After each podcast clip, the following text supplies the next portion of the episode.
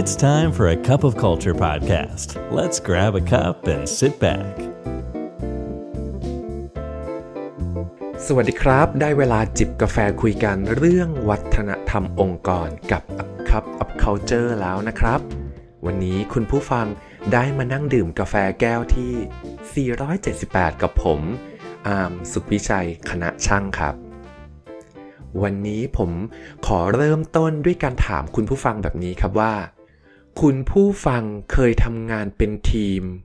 กับคนที่ไม่เป็นทีมไหมครับ ความหมายของคำว่าไม่เป็นทีมของผมเนี่ยหมายถึงว่า เขาอาจจะทำงานโดยมุ่งแต่โฟกัสที่งานของตนเองให้เสร็จ โดยอาจจะไม่ได้สนใจเพื่อนรอบข้าง หรือเขาอาจจะไม่ได้สนใจว่าทีมเนี่ยกำลังสู้ดิ้นรนและปั่นงานเพื่อให้ทันกำหนด deadline หรือเขาอาจจะเป็นคนที่ หลีกเลี่ยง ไม่ตอบไลน์ไม่อ่านแชทในขณะเวลาที่ทีมต้องการความคิดเห็นหรือคำตอบจากเขา โอ้โห ต้องบอกว่าที่เล่าไปเนี่ยครับ เป็นประสบการณ์ตรงที่ผมก็เคยเจอคนลักษณะแบบนี้อยู่บ้างเหมือนกันนะครับ ต้องพูดแบบนี้ครับว่า การที่ต้องทำงานกับคนที่ดูเหมือนจะไม่เป็นทีมเนี่ยฮะ นอกจากสร้างความหงุดหงิดลำคาญใจให้เกิดขึ้นกับตัวเราเองแล้ว มันยังส่งผลกระทบต่อประสิทธิภาพโดยรวมของทีมงานเราไปด้วยคำถามที่ผุดขึ้นมาในตัวผมก็คือ เอ๊ะเวลาที่เราเจอคนแบบนี้เนี่ย เราควรที่จะ 1. ผลักเขาออกไปจากทีมเราให้ไกลที่สุด หรือ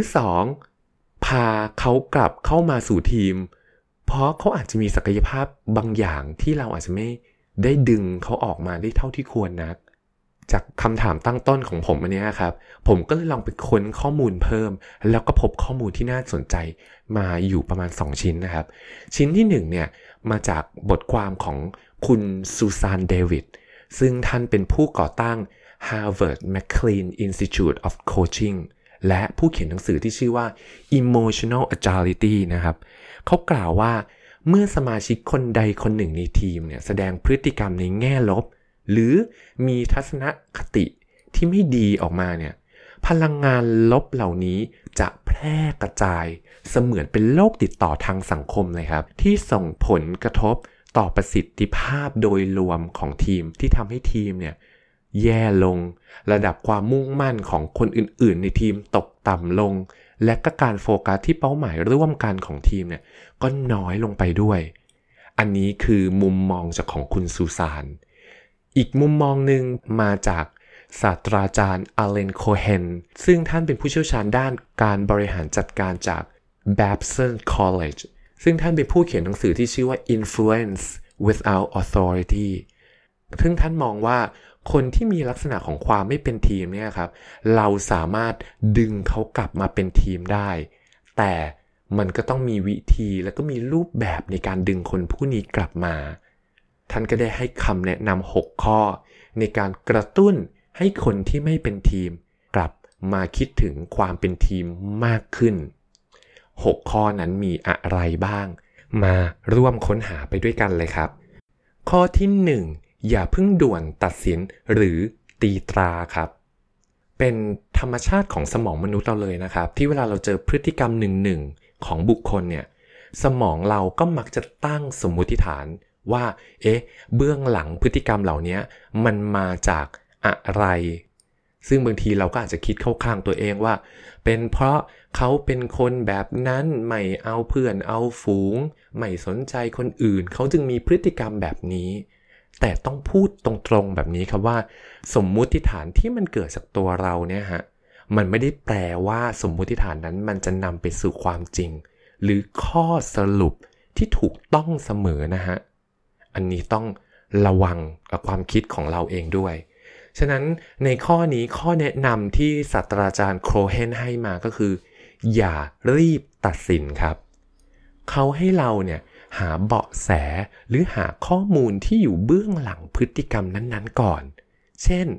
เมื่อเราลองเข้าไปพูดคุยไปซักถามเขาแล้ว เราอาจจะพบว่า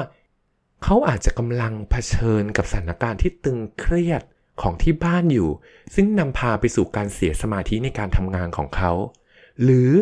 เมื่อคุยแล้วเราอาจจะพบว่าเขาอาจรู้สึกกดดันในการทำงานกับคุณโดยไม่รู้ตัว หรืออาจจะเป็นอีกมุมมองหนึ่งว่า เขาอาจจะไม่แน่ใจว่าจะมีส่วนร่วมอย่างไรกับทีมให้ดีที่สุดครับ เห็นไหมครับว่าถ้าเกิดสมมติเราด่วนตัดสินไปแล้วก็ ตีตราคนคนนี้ไปแล้ว แต่เราไม่รู้เลยว่าไอ้เบื้องหลัง การแสดงพฤติกรรมอย่างเงี้ยของเขาว่ามันมาจากอะไร การคุยเท่านั้นและการไม่ด่วนตัดสินเนี่ยแหละครับ จะนำพาไปสู่การเจอคำตอบ ที่อาจจะเป็นคำตอบที่เฮ้ยเราไม่คาดคิดมาก่อนเลยว่าเออเขารู้สึกแบบนี้ ข้อที่ 2 ชวนทำ dialog ครับ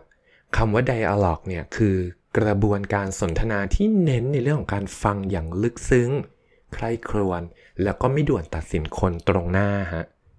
ข้อแนะนำที่ได้รับก็คือ เราควรเข้าหาเพื่อนร่วมงานคนนี้ด้วยท่าทีเป็นมิตรครับ มากกว่าท่าทีแบบกล่าวหาหรือว่าจ้องจะจับผิดเนี่ยครับเราอาจจะลองหาโอกาสเข้าหาคนผู้นี้ แล้วก็ตั้งคำถามชวนคุยอย่างเช่น สถานการณ์ในชีวิตตอนนี้เป็นอย่างไรบ้าง การทำงานกับทีมนี้โอเคไหม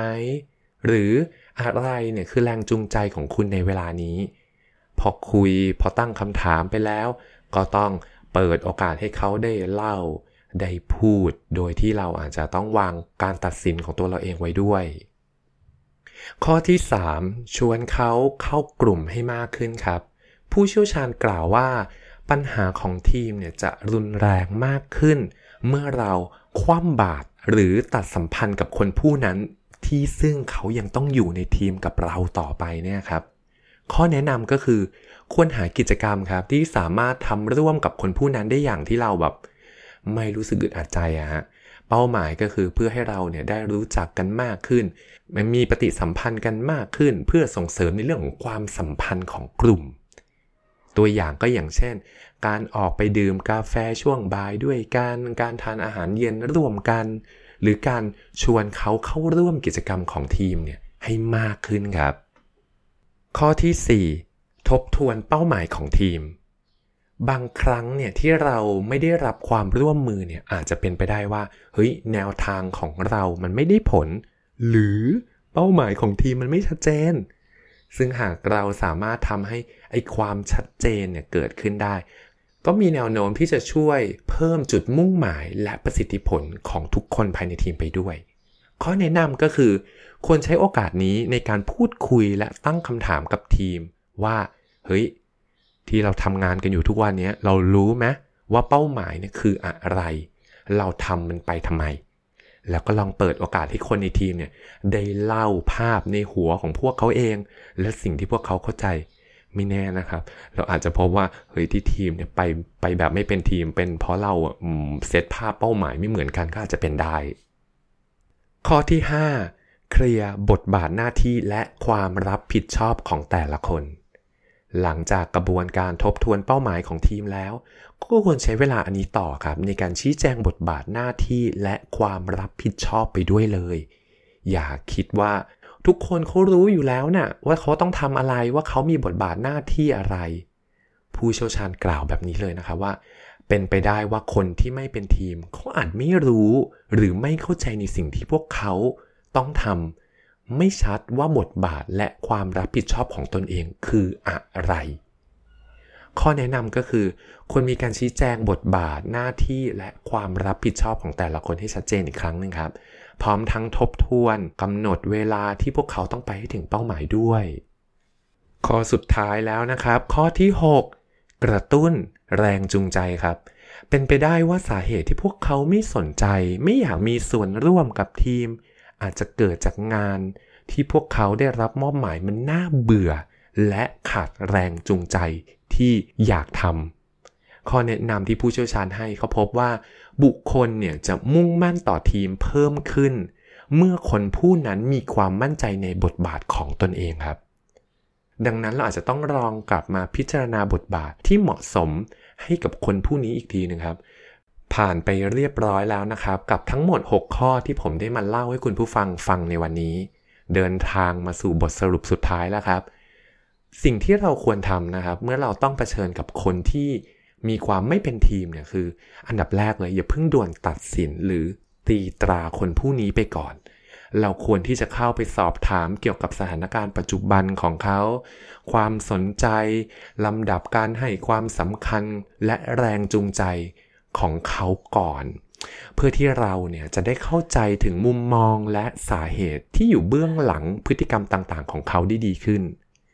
จากนั้นใช้โอกาสนี้ครับในการที่จะทบทวนวัตถุประสงค์ และเป้าหมายของทีม มองหาโอกาสที่จะให้คนผู้นี้ได้ใช้ทักษะเฉพาะตัวมาแสดงออก และเป็นประโยชน์กับทีมมากขึ้นไปในอนาคตครับ สรุปส่งท้ายก็ครบจบหมดเรียบร้อยแล้วนะครับ กาแฟของผมก็หมดพอดีเลย ไม่ว่าเราจะตั้งใจหรือไม่ตั้งใจก็ตาม วัฒนธรรมองค์กรจะเกิดขึ้นอยู่ดีครับทำไมเราไม่มาสร้างวัฒนธรรมองค์กรในแบบที่เราอยากเห็นกันล่ะครับสำหรับวันนี้ สวัสดีครับ And that's today's Cup of Culture. See you again next time.